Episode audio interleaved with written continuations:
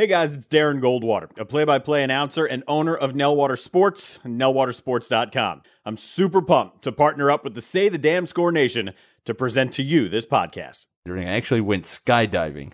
When you're on the edge of that door, they're like, all right, you need to go now. That was the exact feeling it was had. It's like, I don't want to do this anymore. And then they push you out. And I think I just need that push. Was that what that was? yes, it was. They get you up to that ledge and then they just kind of roll over the top of you and you're out whether you want to be or not.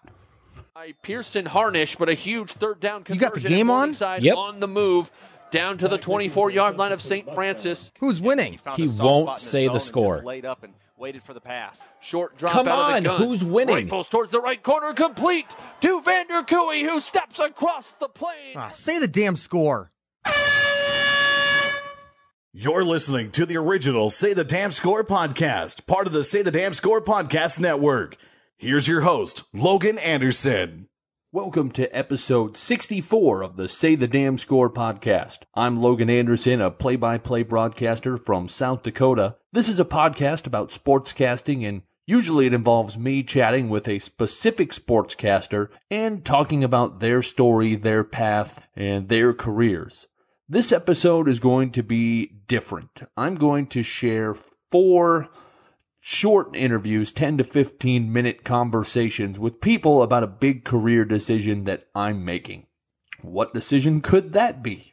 Well, in late January or early February, my wife and I decided that we are both going to leave our jobs in South Dakota and move to a major market and chase the sportscasting dream. I've spent my entire career in rural Iowa and South Dakota. I've had some success in sportscasting. I've covered high school and college sports at the NAIA level. I've made a comfortable living selling advertising, but the reality is, I want more and I don't think it's available where I'm at right now. My goal is and always has been to broadcast at the NCAA Division 1 level. And as John Ramey, the voice of the Nevada Wolfpack, said on a previous podcast episode, the best ability is availability. I need to be available to take the opportunities that are essentially the intermediate steps between being a high school and small college broadcaster and a D1 broadcaster. And those opportunities just aren't readily available in the rural Midwest. So it's time to move to where the opportunity is. All of this is just a big roundabout way of saying in January I had some heart to heart conversations with a few mentors who suggested taking the chance and moving to a major media market. However, now that I'm married, it's not just about what I want to do. That's why the first conversation I'm going to share is with my wife, Sarah, my best friend and biggest supporter. Her blessing is the first thing that I needed to get, and probably the most important part of making this move. When was the first time you feel like you understood that my career meant we might have to move? I think you told me, man, it was in October because I remember we were in Watertown. Do you remember this night? No. Or this, not this night. It was during a daytime thing. We like met up in Watertown. You don't remember this? Not specifically. We were at like the lake. We were like walking around in Watertown at the lake. And you said, I think you said this to me then. I really like you and I could see myself marrying you, but I want you to know that I'm probably not going to stay in Aberdeen or even in this area. And you have to be okay with that. Otherwise, this relationship needs to end. Do you remember that? I remember saying that. I don't remember it being in Watertown. I remember it being in Watertown. And I like went home and I was like, oh man. now I have to think about this. And I I, did. remember- I thought about it for like a week or two and then I realized like I have a job that I love and it took me 5 years to get here, but you're more important than a job. And I can always find another job. So when I first brought up the idea of moving, just packing up and saying, let's find a major market and let's make this work, what was your first reaction? Did you think I was crazy? No, I think I was initially scared, but also excited. Like I, I didn't want to leave my job. I love my job. I, I had a really hard first couple of months this year because we had a lot of changes at our school and it was a difficult time for everybody. but it got better and I love my job and I love my coworkers and I love my administration.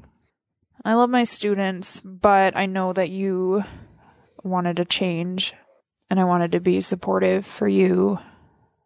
And I'm also kind of excited. Like, South Dakota isn't super exciting. it would be fun to go somewhere like Denver or Minneapolis. What has been the most difficult part of this entire process? I think the unknown, um, not knowing where we're going to be. I've been applying for jobs in both places and haven't heard anything. I mean, I have some interviews. I've had a lot of rejection. Um, just kind of want to know where we're going to be. That's been really difficult for me. I'm the type of person who needs to know what's going on all the time and I'm a planner and I like to know those things. So this it's been kind of hard for me. like what did you think when I said I'm going to leave a full-time job or making pretty good money for the radio business and and just leave that without a guarantee?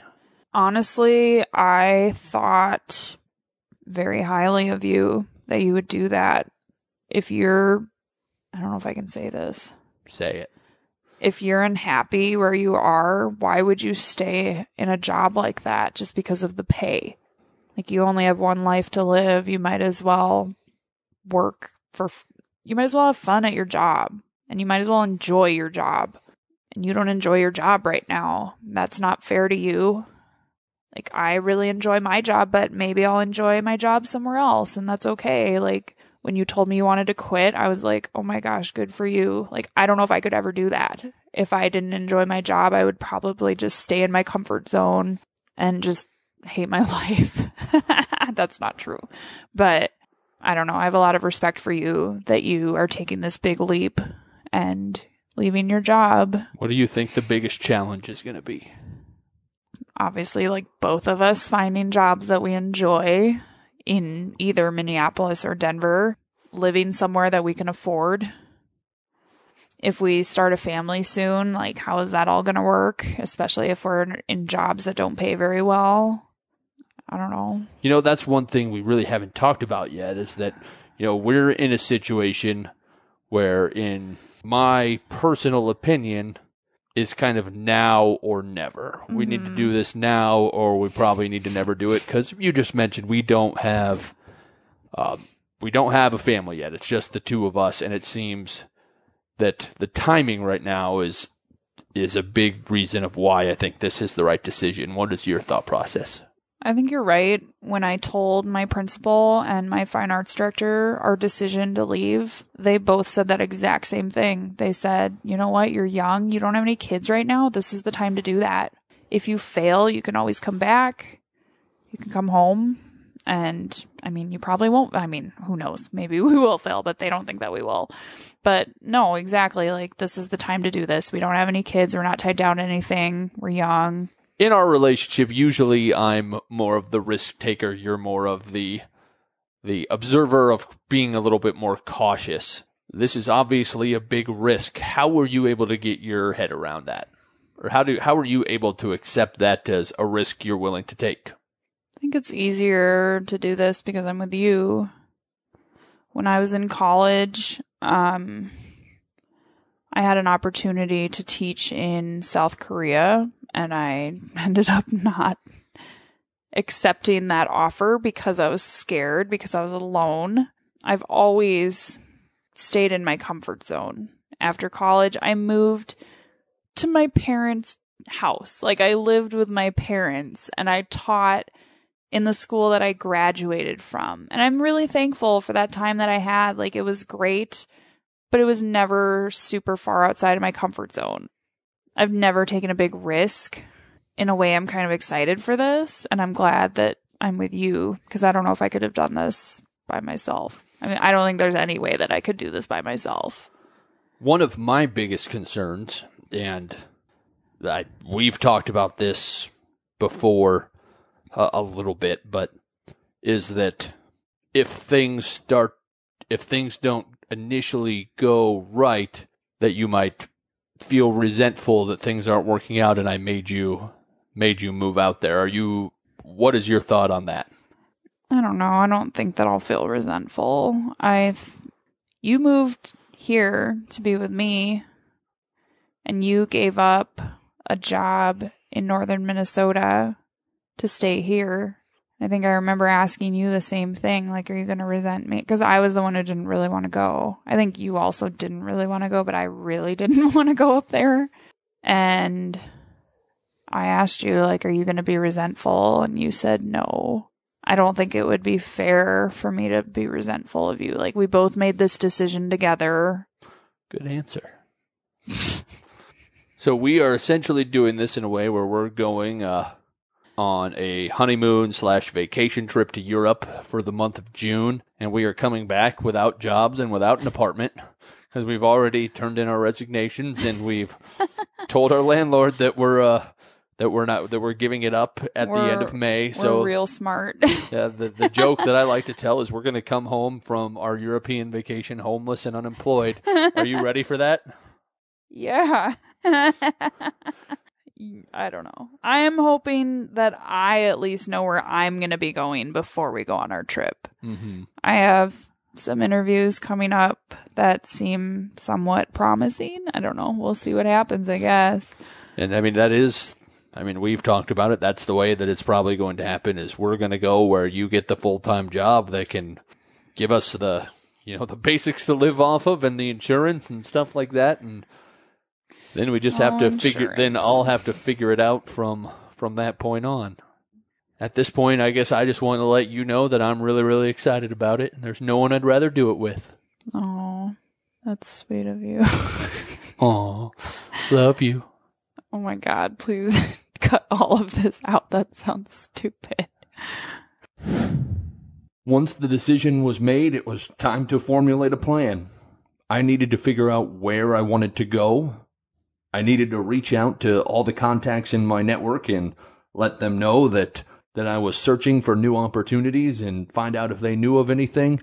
And really, I needed to do some soul searching to make sure that my talent level was up to the challenge of making this move. It would be a big waste of time to find out that I just left a good paying job with a lot of stability to go out and find out that my talent level just wasn't high enough. I wasn't good enough to work in a big market yet.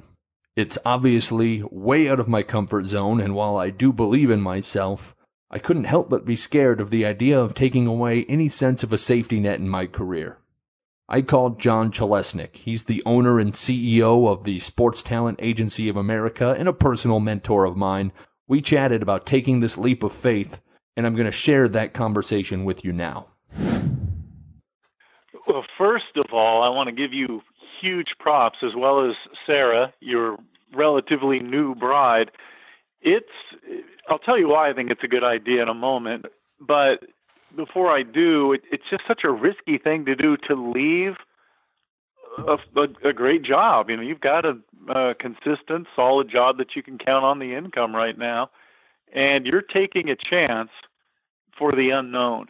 That's scary. That's it's scary enough when you do that as a single person, but when you are taking a wife or a significant other for for some people, uh, that makes it a lot more challenging than it already is because now you've got to you've got to do it for two people. So that's pretty cool that you have the support of Sarah for that. Now the reason I think it's a good idea is because larger markets mean more opportunities. Uh, there's only you know so many so many play-by-play opportunities that might come somebody's way in a small market. But I'll use myself as an example. When I left my first job in McPherson, Kansas, for the All Sports Station in San Diego, I reached I got opportunities to do fill in for visiting teams that would come play San Diego State and couldn't send their broadcasters.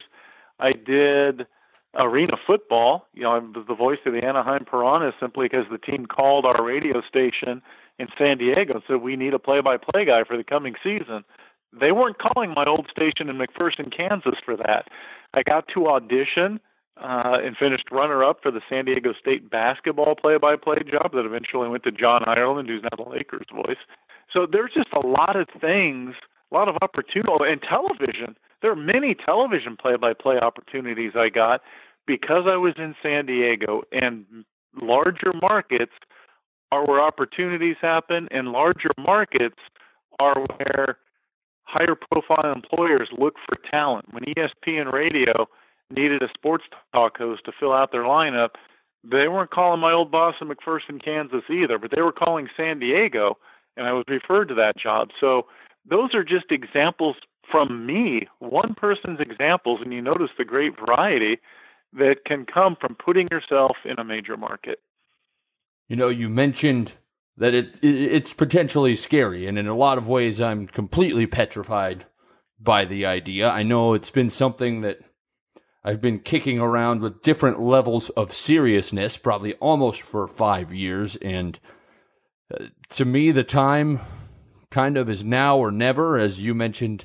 We don't have kids yet, and I think what eventually put me over the edge on that it was the right thing to do is I thought, what is the worst thing that happens if I go there and it turns out I'm not good enough and I fall flat on my face and I could come back to the Midwest and get a similar job to this tomorrow and have a happy career in a small market knowing I at least gave it a shot. That's a great perspective. Uh, I would add to that two things. One, it's not a matter if you're going to be good enough. You're you've developed into a really good play-by-play guy. The question is how much opportunity where they'll will, will there be for you? There'll be some opportunities, just a matter of how much. And the other thought is for anybody that's considering a similar move, just packing up, leaving a full-time job in a smaller market to cast their net in a large market understand that when you first get to that large market, your initial opportunities are going to be part time and fill in. You're not moving to the major market expecting to get a full time job. It could happen, but it's probably going to take many months. And again, you're probably going to start off doing part time and freelance work. And it may take one, two, even three years for the entirety of the plan to unfold before you're full time. So understand that and that you're going to have to find something else to do to pay your bills. You know, certainly that is something I've considered in a lot of different ways. I think I want to start with there's a good chance that I won't find a full time job, but because I made this decision in advance, we're recording this on February 23rd. I'm not planning on actually moving until July. So nothing I don't want to start anything before that. I've been sending out emails to just about every contact I've made in the last five years. You, they haven't turned up very many legitimate job opportunities, but I've had a lot of people who said, you know what, uh, I know so and so in, we'll just say, I'm going, the places we're considering are Denver and Minneapolis most seriously. We're open to anything, but those are the two places that make the most sense. And I've had several people who said they would, you know, get me the connection to people at the sports stations there. So uh, I guess what I'm trying to figure out now is how to take advantage of those potential connections. Well, they're door openers first and foremost, and it's a lot easier to get in front of somebody.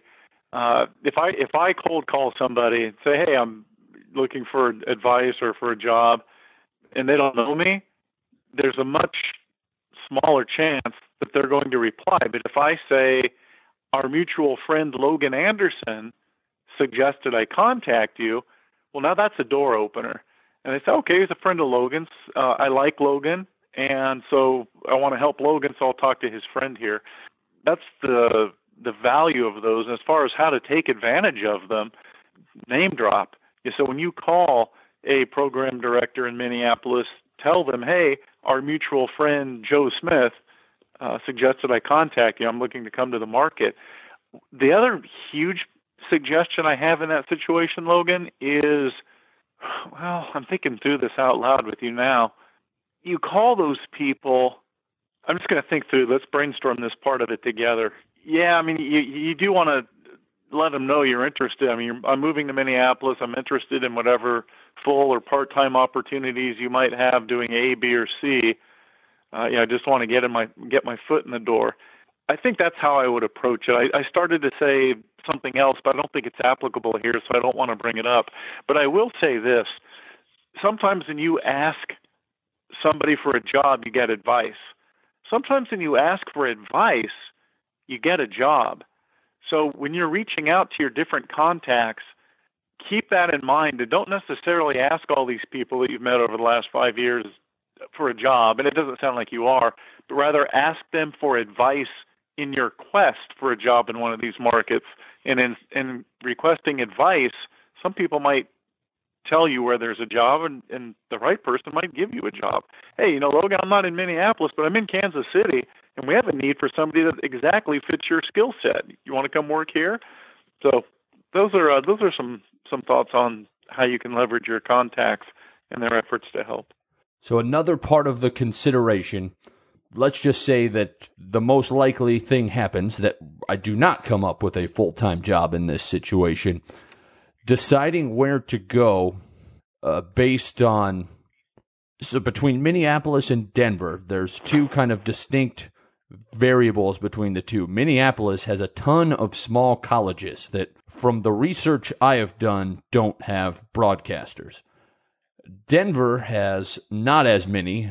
There's very few D3 that I could find, a lot more D2, but they have mostly have broadcasters already, but they have a lot of sports stations in that area. They have 5 or 6 while Minneapolis has 2 which would be more appealing in your eyes? That's a tough call. I lean initially. I lean toward Minnesota, uh, Minneapolis. When you when you told me this in the past, for the same reason you just mentioned, a lot more smaller schools. The benefits of Denver, in addition to what you just mentioned, but you've got NFL, NBA, Major League Baseball, and NHL all of them in Denver, it's not only play by play where you can get your foot in. Every single one of those entities needs a pregame host and a postgame host and ESPN radio and Fox Sports radio, CBS Sports radio and NBC. They all need stringers to cover all these different teams. So there's so many opportunities, and, and that's not even to mention University of Colorado, or if you want to drive a little bit, Colorado State or uh, Air Force Academy. When you're looking at opportunities that you could fill, play by play is your ultimate goal, but there's a lot of other things that you can do that you'll enjoy and at which you'll be good and that will build your professional network that you can do and when you're in a market like Denver where there's so many opportunities plus I think uh, Denver's got uh, local cable television that broadcasts high school and college sports you could get on board there. They're pretty darn similar markets. Maybe Denver gets the nod for the reason you mentioned because of the number of sports stations there. But then the other the other thought that came into my head when you were laying all that out, I wouldn't differentiate between D3 and D2. If you can do D3, you can do D2. As far as you know, the career arc and where you need to be in your career to get a D3 or a D2 job, the requirements are pretty much the same. The other thing that is going into consideration is I actually talked to another uh, prominent, he was actually a Pac 12 broadcaster, and he said if you're going to do something like this, just pick someplace you want to live because you're probably not going to find anything right away, and you're going to have to network locally regardless, and just to pick a place that you think you would enjoy life more. Certainly, that's something to consider. I guess how important would you put that as opposed to uh, potential contacts or opportunity? That's a great point. I would, I might put that number one, and the reason is I'm a huge believer that you can't put a price on happiness. You're, you know, even if you get a full time job, that's 40 hours a week uh, out of, you know, however many 24 times seven. You know, that would be the first one I've found that only only has 40 hours. Yeah, exa- yeah exactly. but the point is, the majority of your time is going to be spent not working. Around a lot of that sleeping. But uh, yeah, to be in a place where you and Sarah want to live and are going to be happy. You know, maybe it's near family, maybe it's based on weather, uh, whatever the variables are. You're going to do better in your professional quests if you're happy personally. So I, that's a that's a super wise piece of advice that uh, that that individual shared with you. That's a really good good point. Uh, what is the best way to find freelance opportunities once you're there? Uh, just introduce yourself. Uh, here's here's an interesting thing. Uh, I'll use a story. I think stories are a great way to illustrate and inspire. When I was in McPherson, Kansas, my first job, AM FM radio station, I wanted to get back to San Diego, my hometown, and we had an all sports station in San Diego. And for three years, I mailed tapes to the program director there, Howard Friedman. Sometimes I'd hear back, sometimes not. So finally, I decided if I'm ever going to work at that station, I just have to pick up and move back to San Diego. So I did. Once I was in town, I said, "Hey, you know, Howard, this is John Shalesnik. I've sent you a billion tapes over the years." And I said, "I'm in town now. Can I introduce myself to you? Stop by."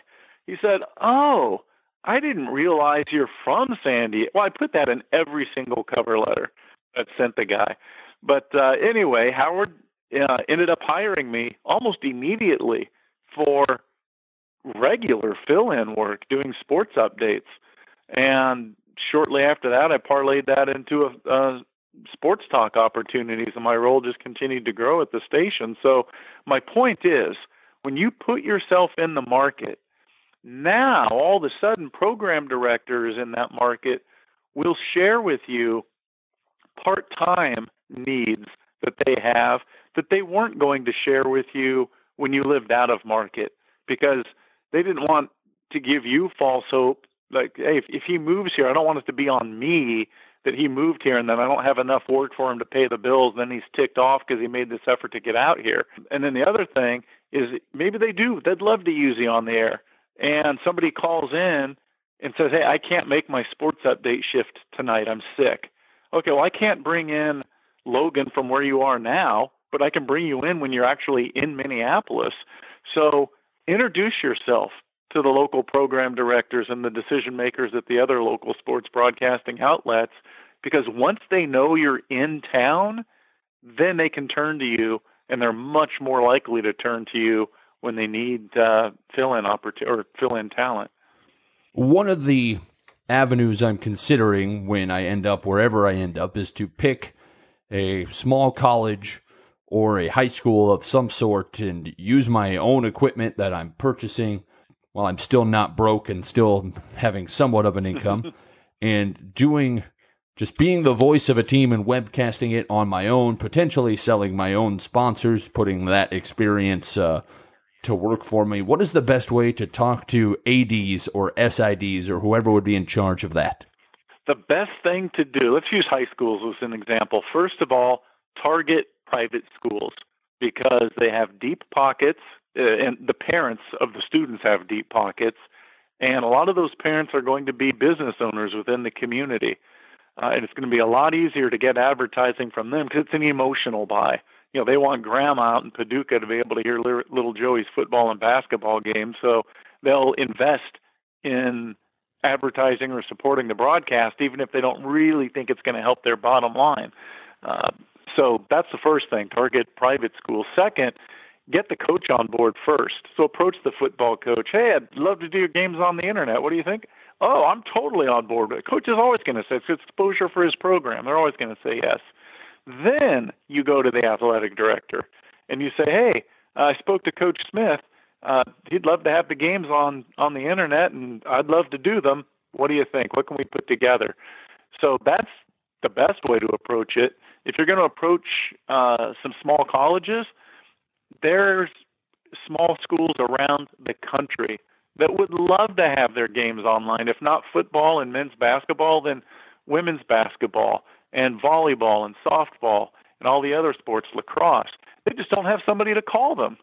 So you may be an angel from heaven for those people, and you fall right into the lap. Oh my gosh, we wanted to have an online broadcast forever and never had anybody to do it. Now this guy Logan Anderson calls us out of the blue. Man, he's the answer to our prayers. So those are a couple of ways to approach high schools and small colleges. You have told me this. You mentioned it briefly here in this conversation, but you've told me that you believe that uh, I've reached a point where I'm good enough to do this. And you said that doesn't matter to a degree. That's still my, I mean, it's my biggest fear is I'm going to go there and everyone says, you are just some no one from South Dakota. You're not doing this at a, at a high enough level. Uh, go back and go cow, go tip cows or something like that. But, um, I, I understand that's not, maybe not especially rational, but, and it's what scares me the most more so than being able to pay bills and all that stuff is just getting there and just getting stone cold rejected. At what point do you think that let's just take me out of this and put anyone at what point in career development is this the right decision? I would say when a person has been in a small market for a long enough time that they think I really want to get out of here and I'm struggling to do so. I have not been able to gain the attention of employers in the job market, so I need to do something a little more proactive. The other thing I would do is suggest do this before you're married. Again, you're in a unique and a wonderful situation. I can't tell you how many sportscasters I've met whose careers have led to divorce at home, uh, and it's it's heartbreaking because uh, nothing's more important than than family. But it's it's hard. You know, you're like we said, you're blessed to have Sarah, and that she's so supportive. A lot of guys don't have that kind of support in their marriage or their their relationships. So the time to make it is, you know, when you're you've reached that point of frustration. I'm not getting attention from employers, but before you get married, because then it just gets it gets a lot tougher. And as far as the being good enough thing, there's huge trepidation. There would be for anybody. There was for me when you pack up and leave a full time job. My sister, three years older than me, when I did that, and I was I don't know 23, 24 years old. She said, "John, you don't leave a full time job." She said, "Especially in your industry." I said, "You don't know my industry." Uh, but you overcome the trepidation. That's kind of the definition of courage. Courage is isn't the absence of fear it's doing what you know you need to do despite your fear. So bet on yourself. It's got you this far in your career, Logan, uh, and you've done well. And you know me because you know when you and I first met, I was honest about where I thought you were in your career, and I told you you had a lot of work to do. Well, now I'm honest with you, and I tell you you've got so much better, and you're a really good play-by-play guy. I, of all your fears, don't let that you're not good enough be one of them because you are good enough. You know, worry about the other stuff, but just bet on yourself. Uh, it's the safest bet a, a person can make in their life. And if you have as much faith in you as I do, and as, as Sarah does, and as people like uh, you know our mutual friend Jay Sanderson, uh, there's so many people, Logan, that see wonderful potential in you. I just encourage you to see that in yourself it's funny what you were saying, where you sometimes you just have to uh, take the leap. And the last time I was actually in Denver, which is one of the places we're considering, I actually went skydiving. and when you're on the edge of that, uh, when you're on the edge of that door, and they're like, "All right, you need to go now." It, it was interesting that you say that because that was the exact feeling it was had. It's like I don't want to do this anymore, and then they push you out, and I think I just need that push. That was a bachelor party, wasn't it? I remember you telling yes, me it was. that. Was that what that was? Yes, it was. They get you up to that ledge, and I did it tandem, so there was someone attached behind me. Yeah. They say you crouch, so no one's going to hit the ceiling. I didn't realize why initially, and then they just mm-hmm. kind of roll over the top of you, and you're out whether you want to be or not. Well, oh, and, that's a great analogy for what you're about. It's also a great analogy for jumping into marriage. but uh, you keep saying I, I'm a little guy from from small town South, dude I was from McPherson, flipping Kansas when I packed up and when it came out to San Diego. It doesn't matter where you come from, employers hire talent. And it's exactly the same as NFL teams. They'll draft a guy who comes out of school after his sophomore year, or, or NBA general managers. You know, they'll they'll take a guy that's one and done. The preference is to have somebody who stayed in college for four years. But if you're good enough, they'll take you when you don't meet their preferred requirements, or they'll take you from, you know, Kutztown State if you can play. So you can play. Doesn't matter that you're coming from South Dakota or Sheboygan Paducah. You can play. That's what you're betting on. Before we continue, I want to take a quick break to share a message from our sponsor, Nellwater Sports. And before I play this message, I want to personally encourage anyone who strives to do TV or online video play by play, now or in the future, to visit nellwatersports.com and check out some of the reels he's already created. They are money. I personally look forward to using Nellwater Sports when I hopefully get my first opportunity to do TV play by play as I make a move to a major market that I will reveal at the end of this podcast. Anyway, here's Darren.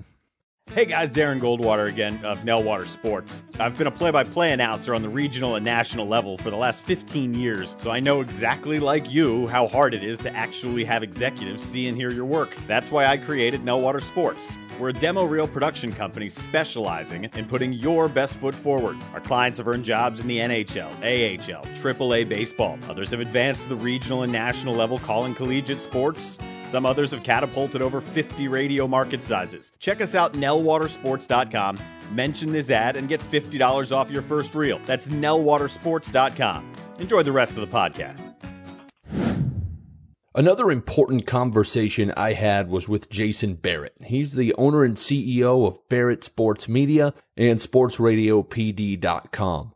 He's been a major market program director in places like St. Louis and the Bay Area. I was really interested in picking his brain about what he looks for when hiring people, or at least what he looked for when he used to hire people. I thought this might help me gain perspective on the process I'm about to go through from the perspective of someone who makes hiring decisions. It, we'd, if a, a, surprising opportunity came out of left field, we'd be open to it, but we're almost certainly going to go to Denver or Minneapolis just because those are the mm-hmm. places that make geographic sense and um, we have connections to. Um, this is kind of based off of her being able to get a teaching job since I'm probably going to be doing part time work uh, for at yep. least the at least the beginning. I mean, the hope is to get full time as fast as you can, but who knows how long that will take. And um, let me give you a suggestion on that front. Um, you know, obviously, you, you know, depending on her situation, depending on your family situations, all that. But if everything's equal between Minneapolis and Denver, go to Denver. Your opportunity for work will be double in Denver than it will in Minneapolis. So, I mean, Minneapolis, if you just look at the landscape, KFAN doesn't change much, nor do they need to. They dominate in the numbers. Uh, and then 1500 ESPN's got some great people there too, but they also don't change a lot. Whereas if you look at Denver, you've got 104.3 The Fan, you've got Altitude Sports 950, you've got Mile High, which is in in the space there, and you've got Orange and Blue 760. And what that means is you got iHeart, you got Bonneville, you've got uh, Altitude, which is run by Stan Kroenke's group, and then you got Mile High, which is run by Nate Lundy, who used to program the fan. So just based on odds alone, if you're looking at this as like, hey, look, I got to go somewhere where I have a shot to get in the door and start working my way up and learning, you easily have a better shot in Denver as far as that goes. Now, if you have friends though inside of KFAN or 1500 and they're willing to help you, like, you know, get started running a board or producing or whatever, well, then that maybe that changes it. But I, I just know there's so much more room in Denver for doing things as long as you're willing to go there. Doing this, I feel I kind of got to just kind of be open to whatever opens up. So kind of I don't want to be pigeonholed saying I'm going to do this. This is what I'm. This is what I do. This is what I'm willing to do. I'm kind of just going to do whatever I am given the opportunity to do, and then try to figure it out from there. See, that's that's where like I, I you know look, Aaron Goldsmith, who calls the Seattle Mariners, uh, was my board op in St. Louis, and um, I you know he was a guy who went the minor league route, and you know when when he worked for me, it was literally, hey, I want to just get in on the radio station, even though I know I'm way further advanced than a board op. It's just more professional time on the resume. And, you know, because he was willing to move all over the place for minor league gigs, it paid off for him. On the other hand, there are guys like Bob Wischusen and Ian Eagle who started in New York doing, you know, updates, producing, eventually some, you know, part-time talk show hosting. And because they sounded good on the air and they made the right relationships in town, and obviously they're very good at what they do, they were given opportunities to take those steps into play by play. And so it's not like there's one set path. What I would say to you though, what what's most important is getting on air experience. And so from that standpoint, like whether you're writing an update, whether you're reporting on a team, like if you're reporting on a team, you're around that team all the time, which means you're developing relationships which could ultimately come into play five, six years later when you're trying to get in there to do bigger things. So, from that standpoint, like if a team hears you on the air a lot, and even if it's doing updates five, six hours a day, or they see you in their facility a lot because you're reporting on them, that that stuff is just as valuable as the guy who's doing a smaller schools college games, you know, for play-by-play experience. It just ultimately comes down to, you know, does the team have an opening? Do you have a good relationship with them? And do you have the skills to do what they need done? Put your uh, PD hat on. And uh, how often were you cold called by someone in this situation where it ended up being successful? Is it something that happens more than I think, or is it pretty rare? No, I, I mean, look, you're um, you're the first thing you said on this call was the right thing to do when you said, uh, you know, we're going to move to a bigger market and we're just going to roll the dice. Like I, I always tell guys, look, you know, if you're a PD and you're in, I don't care, you know, St. Louis, Tampa, Portland, Oregon, all right, there's three different ends of the spectrum and I get a phone call and I have a entry level job for a guy to do some part time updates or part time producing to get his foot in the door. Am I going to look at the guy who lives a thousand miles away, South Dakota, or some guy who maybe isn't as good but is slightly, you know, behind but lives in my backyard? I'm going to take a guy in my backyard. I'm not going to get a budget to bring a guy in from a thousand miles away.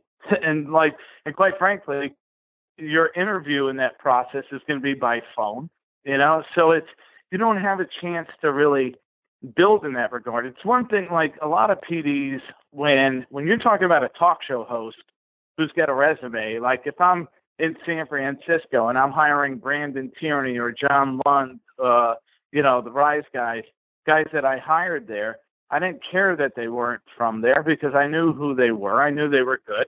And I knew that, hey, you know, we're building something. I can afford a year or two for these guys to learn the market because I know they're qualified talent and they'll, they'll make the adjustments.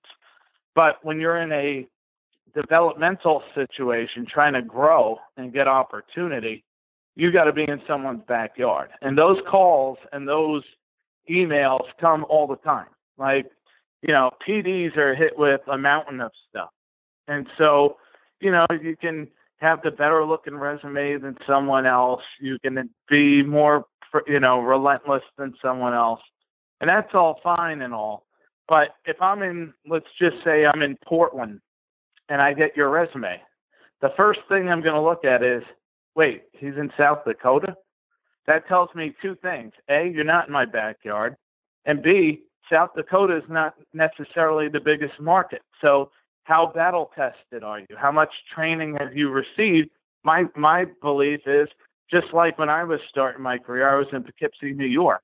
Nobody gives you training in Poughkeepsie, New York. Everything you learn, you learn on your own. And if you're making mistakes, well, you don't correct them because nobody's telling you, you know. And so, a lot of PDs are going to look at those things and they're going to go, all right, well, this is a project that I'm taking on and he may be worth it. But reality is, I got a guy in my backyard who's just as young, just as hungry, maybe a little less skilled, but you know what? I'm a good PD. I'll, I'll work with the local guy and I'll get him over. And so that's what you're up against. That's why I said, hey, if you can afford to be in Minneapolis or be in Denver or any other city where there's good brands and you know pro teams or college teams, do it because that's what's going to ultimately put you around more uh, more action and it's going to get you better training. And if and you have to kind of look at your career almost like a book, you know, it's like different chapters. All right, here's the entry level spot. Here's where I want this thing to end up. All right, what chapters am I writing along the way in this thing to ultimately produce a compelling read? And that's what you're going through. What gets your attention when people try to get a hold of you via cold calls? Well, there's good and bad. Uh, first, if I tell a guy, listen, I got your materials, I appreciate it, I'll be in touch. If he responds two days later with a phone call or an email, uh, literally, he's going in the filing cabinet. Like, because that tells me you don't pay attention to detail. Um, one thing PDs hate, they do not, if they say, like on an email, for example, no phone calls, don't call. Now, some guys will say, well, I want to stand out from the crowd. I'm telling you, you're going to stand out from the crowd for the wrong reason. A lot of guys talk and they'll come back and go, yeah, this guy's a pain in the ass. He doesn't follow directions. Um, what I will say that normally gets uh, gets a PD, you know, the attention, and and every keep this in mind. A lot of programming is very subjective. What I like, another PD won't. What that the PD who likes what I like, you know, is probably would hire you. The PD who likes what the other guy likes won't hire. You know, just, it, there's a lot of that. So to me, I'm I'm always and you know play by play. I would say I, I have a couple. Uh, I have a couple clients who have had play by play. One went through a play by play search just two years ago, and what they want to hear is unscoped material that shows you what you're going to hear when you put that person on the air. You know, they don't. Anybody can put together a nice highlight package. It's like saying, like listening to a band saying, "Oh, look, they sound great in the studio when you do all the editing, but when they get on on the road, can they go in front of a crowd and perform?" You know, it's the same thing with with sports radio and play by play. Is if if you don't what what you send to people should be a representation of what you could deliver when you get to the air. And if you don't, if it takes you having to cut everything up to sound good, that's eventually going to stand out when they bring you in for an audition, and they're going to say, okay, so basically you're a good editor, but you can't actually deliver. So I always look at it like this. If you put 10 good minutes on tape, first of all, most PDs are not going to listen to an hour of your stuff. So if they listen to five to 10 minutes and they think it's good, they're going to hit you back and go, thanks for sending that along. Do you have anything else? Because now you're in their head to where, hey, that was pretty good. I wonder, does he have more of this? You know? and whether you send two five minute clips, one ten minute clip, like stuff like that, that's a smart approach. And then obviously you have to have, uh, like I said, get to the point, hook them with something compelling, and then it's a subjective business. So you're going to have to deal with, you know, what one guy loves, another guy may not love as much. But hopefully, you know, if you sent it to 50 guys, 30 like it and 20 don't, and that's pretty good odds. All right, I know you have a jam-packed day, so I'm going to ask one more question and let you get on your way. But you know, I wanted to go back to something you said earlier about you know if you say essentially following up after an email.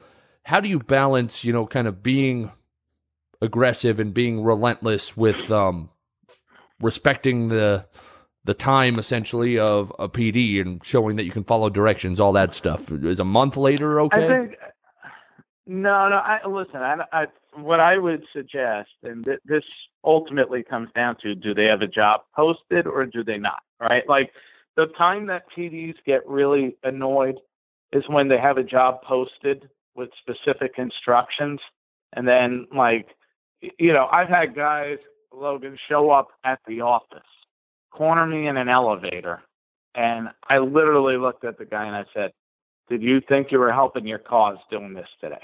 He was like, Well, I, I had to stand out, man. I had to get here. I said, You did. and for the wrong reason. because I'm telling you right now, like, do you think that you know when you show up at my workplace, uh, follow me in the hallway into an elevator, that you think I'm going to wind up calling you for a job interview? It's not going to happen, man. I, I got I got a staff of 30 professionals upstairs. Uh, you're going to follow them around the damn hall too? Like, nah, man, that that ain't going to work. Um, what what I tell guys is like, let's say for example, a job's posted and it says, uh, you know, inquire, send an email, no phone calls, please. Don't send, don't put a phone call in. Hell, if you want to stand out, cut a 20 second video. Say, hey Kevin, it's Logan. I appreciate the uh, you know the opportunity to present you with my materials. I uh, I'm really interested in being a part of your radio station. I think I can make a difference for you. Uh, I look forward to hearing your feedback on my uh, my work and hope we get a chance to connect soon. Right? Most guys sending a, a, a demo don't send that, and they tell the guy, "Hey, look, he's putting a little extra into it." After you've sent it, it's okay if in a week you send an email and go, "Hey, uh, Kevin, I just uh, I, I hope things are going great with the station. I was listening the other day. Your morning show did X, Y, and Z. It was really good.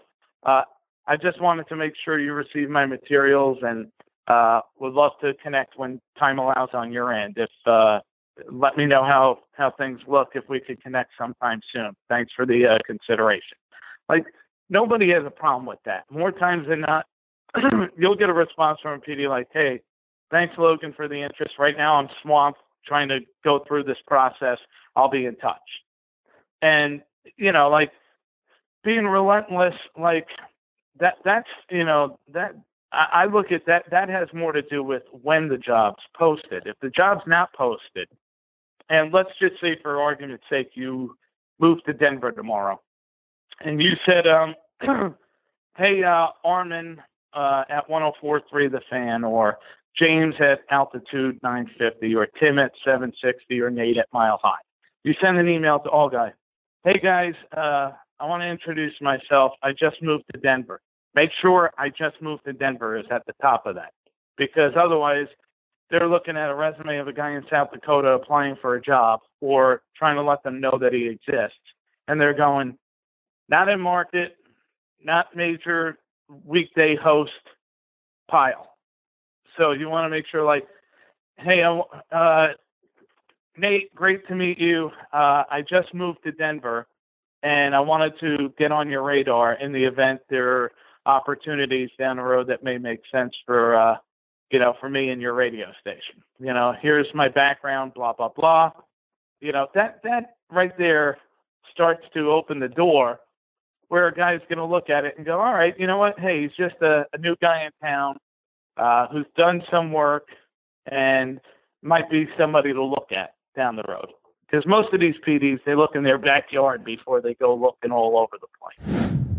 Finally, I chatted with Brendan Gulick. He's a friend and freelance broadcaster in Cleveland, Ohio. While no path is truly the same, he made a move that is in many ways similar to what I'm preparing to do. I talked to him about the challenges and rewards of living the life of a freelancer.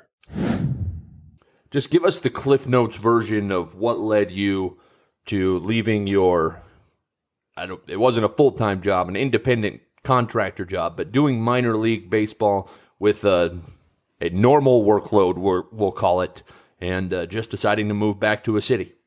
Yeah, so I, I, had paired my minor league baseball with a college basketball program out in Maryland, uh, and so I was I was pretty busy for pretty much ten months out of the out of the twelve. Um, and the long and short of it, just the work kind of dried up on me, and uh, you know, so I decided as I was trying to think about what my next step was. Uh, I mean, on one hand, Cleveland's home, and so it's a little easier for me to come back where you know things and people and places are familiar. Uh, because even when I've lived outside of Cleveland, I had continued to try and develop uh, and maintain a lot of contacts here because I like Cleveland. You know, but part of it was just okay. I'll go home until I figure out what that next step is uh, and to be honest with you, things started to fall into place here for me. I mean, I, I was able to kind of um, go back to a Division three school in Cleveland that uh, had been certainly very good to me uh, at Baldwin Wallace, and so I've I've done a lot of work for them over the last couple of years now. Uh, and I've just had a few other things that have have kind of gathered some steam since I you know have, have hit this period. And whether or not it's it's been directly because of coming back to Cleveland or not, uh, hard to know for sure. But um, you know, I was able to get in with Spectrum Sports Ohio, and so I've started doing some high school TV football and basketball, and uh, have helped them out with a couple of different things. Uh, I, I was able to, to land an anchoring job at 92.3 The Fan, and you know my biggest goal with that is is that it's since it's the number one sports station in the market, um, and it's one of the more well respected mid market stations in the country. That hopefully that would help me build some credibility and and just you know keep going. Um, I, I like that it was doing the ticker. You're you're basically just doing you know news updates every 20 minutes, and you know it, it, it's a great way to kind of kick the door down a little bit um, in in a mid-sized market. So you know between that and some of the other things that. Uh, whether or not I've lived in Cleveland have been able to to kind of fall into place between calling several NCAA championship events. Um, I, have done a lot of United Soccer League and National Women's Soccer League work. Uh, it, it just sort of felt like once I made that move back to Cleveland, a lot of things started to fall into place more, uh, both locally and, and elsewhere. And so, you know, it, it made that more comfortable for me of saying, okay, well, I, I think I'm building something here. Let's try to keep running with that. What's been the most difficult part about finding the variety of freelance work that you've been able to come up with? Just knowing that a lot of it you can't control um, on your own, and you know you might see opportunities that you really want um, that for whatever reason might not work out, and you get told no more often than you get told yes. And so, learning to just stay patient and um, trust your process that when you when you stay prepared and when you continue to treat people well uh, this is a big world with a lot of opportunities and i've always had the belief that there's enough work for everybody. And so you know when something doesn't happen just accept that that's part of the process and something else will happen. Um, it, it's almost more mental than anything else living the life of a freelancer can be difficult. You don't necessarily know where the money to pay bills uh, is going to come from month to month. You just have to hope that the work is going to be there. You have to keep track of your own finances and taxes and stuff. What has been the most difficult part of the? Uh, I don't even necessarily mean the most difficult, but what has been the challenges and rewards of being a freelance broadcaster as opposed to being employed by a traditional full time position? Like everything, it's got its pros and cons. Um, I think maybe the biggest challenge is learning to be uh, really, really good about managing your your time and your money. Um, there are months where you have more work than others, and so you know, when you do it for long enough, you you're able to kind of get an idea of okay, what do I think I can do annually here, uh, and then figure out okay, hey, when I have when I have good months, how can I stretch that money out so that when I have bad months, I'm not missing bills. Um, it's challenging for sure, but you you you kind of have an idea. I mean, you know, look, generally in basketball season, when you have a few games a week, um, that that tends to be a busier time of year for me, with no baseball at this point, my two slowest months are certainly June and July. Um, with doing so much around the college athletics season, I'm I'm pretty busy August through May, but June and July there's not a lot going on with that. Um, but in June and July, I, I have some of that USL and, and NWSL soccer work, so they're not totally dry, but you kind of have to to be pretty detail oriented about how you you know spend your money in good months and how you can save it for months that you know are going to be a little bit uh, a little bit tighter. Um, that's the biggest challenge. Um, I use the QuickBooks self-employed um, service, which I mean the app on the phone is great. Helps me track all my mileage, so I can write off mileage when it's appropriate. Um, it also tracks all my expenses. You just link your bank accounts to it or your credit cards to it, And uh, every time you make a purchase that's uh, a business expense, it's literally as simple as swiping a direction and it, you categorize it as a business expense, and there you go. Um, you can track personal expenses too if you if you choose to do that. Uh, but it's it's helped me, you know, make sure that I'm on top of all that stuff. You take pictures of the receipts, and you know, it, it saves them digitally, and uh, you know, it, it's made tax time a heck of a lot easier. I can promise you that. Um, so that's that's the biggest uh, you know biggest thing that I've used to help me in that regard. Uh, I, I, think the you know on the pro side, I guess if you will, the the side that I've really enjoyed. I think my favorite thing is the fact that I'm I have flexibility. You know, when you're tied down to one specific full time job and you're working for one employer, um, it's sometimes difficult to accept other assignments because you have to be loyal to your full time job. Um, there are days that full time job would be great. uh, I would love to have the benefits of of being a full time you know employee somewhere. Um, you know, as a as a contractor, you pay your own health insurance, uh, for example, and, and, a lot of times you don't have to do that, or, or you pay much less of it when you're full time somewhere.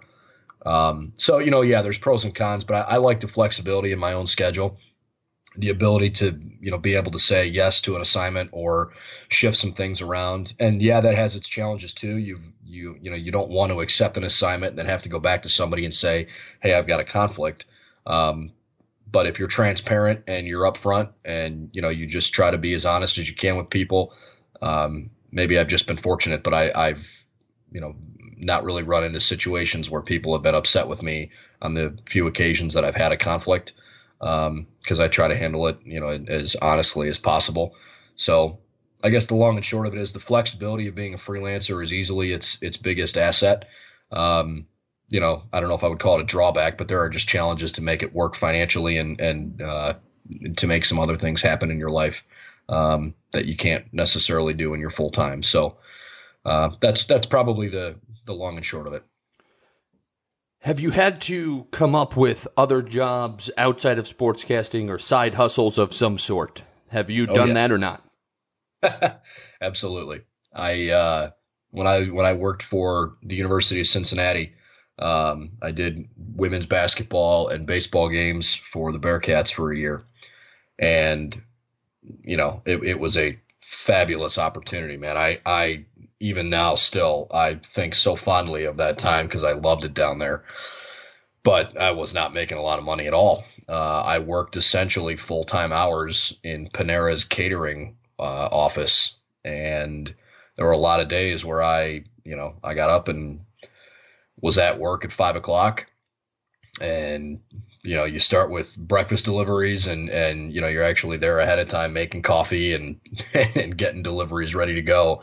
Then you go out and and deliver them you come back and you get lunch orders ready. And I, mean, I was driving all over the city of Cincinnati um, downtown and in the suburbs dropping off uh, you know dropping off big catering orders to to businesses all over the place. And then I go call a game that night if it was appropriate. Um, I also worked at a local bar. Um, you know you just you you find other ways to make money, and there's absolutely no shame in that. I mean, um, there's a lot more people than you think that are doing that kind of thing just to make some extra cash. Uh, and and I, I, I think maybe there's a stigma out there that well, if I'm a sportscaster and I'm not always on the air, you know, there I, I have to be, you know, prideful and I can't go take another job. I, you got to do what you got to do, and um, most of the time when you're upfront with those employers and just say, hey, this is something I'm doing for some extra cash. You know, I'm looking to, to work X number of days a week, or hey, I really can only do morning shifts because I got a lot of night games. You know, weekends are tough, but I can work any weekday. Um, you can find the right kind of stuff to help supplement your income. Uh, but yeah, I'd, that's just one example. I mean, I've, I've had to do that several times and builds character. um, hindsight, of course, being 2020, do you look back and think that you made the right decision to move back to Cleveland? I I try not to look back on anything uh, with did I do that right or did I do that wrong because um, I, I think that leads to negative thoughts. It, it, I, I think it's hard to look back on something and always say, yeah, I did that the right way. I think the best thing you can do when you're faced with a situation where you're going to take a job or you're not going to take a job, wherever that is, um, you gather as much information as you can. You talk to as many people as you can. You get as as good a feel as you can for the place you're moving to, whether or not it's somewhere familiar or you know somewhere brand new to you. Um, so you've got all this information, and you make the best decision that you think you can make for you right then, and you go with it, and you commit to it. And and if it's not going to work, um, then that's okay. You you sit there and you say, you know what, I'm I'm going to give this the best you know best I can, and um, it you know if if it doesn't work out, that's not because I didn't try.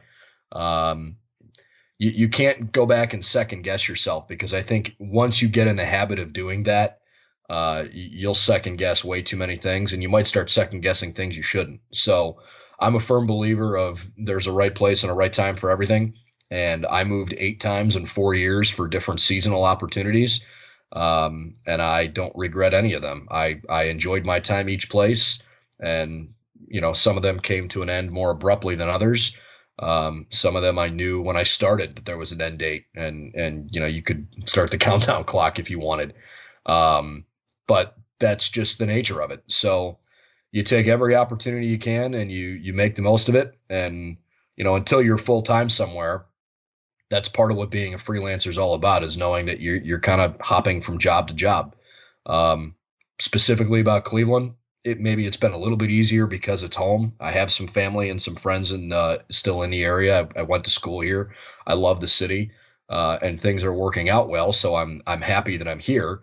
Um, but I've approached it the same way. I mean, I've, I've looked at the opportunities that I've had since I've gotten here, and and just decided, okay, this is what I want to keep growing on. So I, I try not to look back and second guess or, or wonder if I did something or if I should have done something else.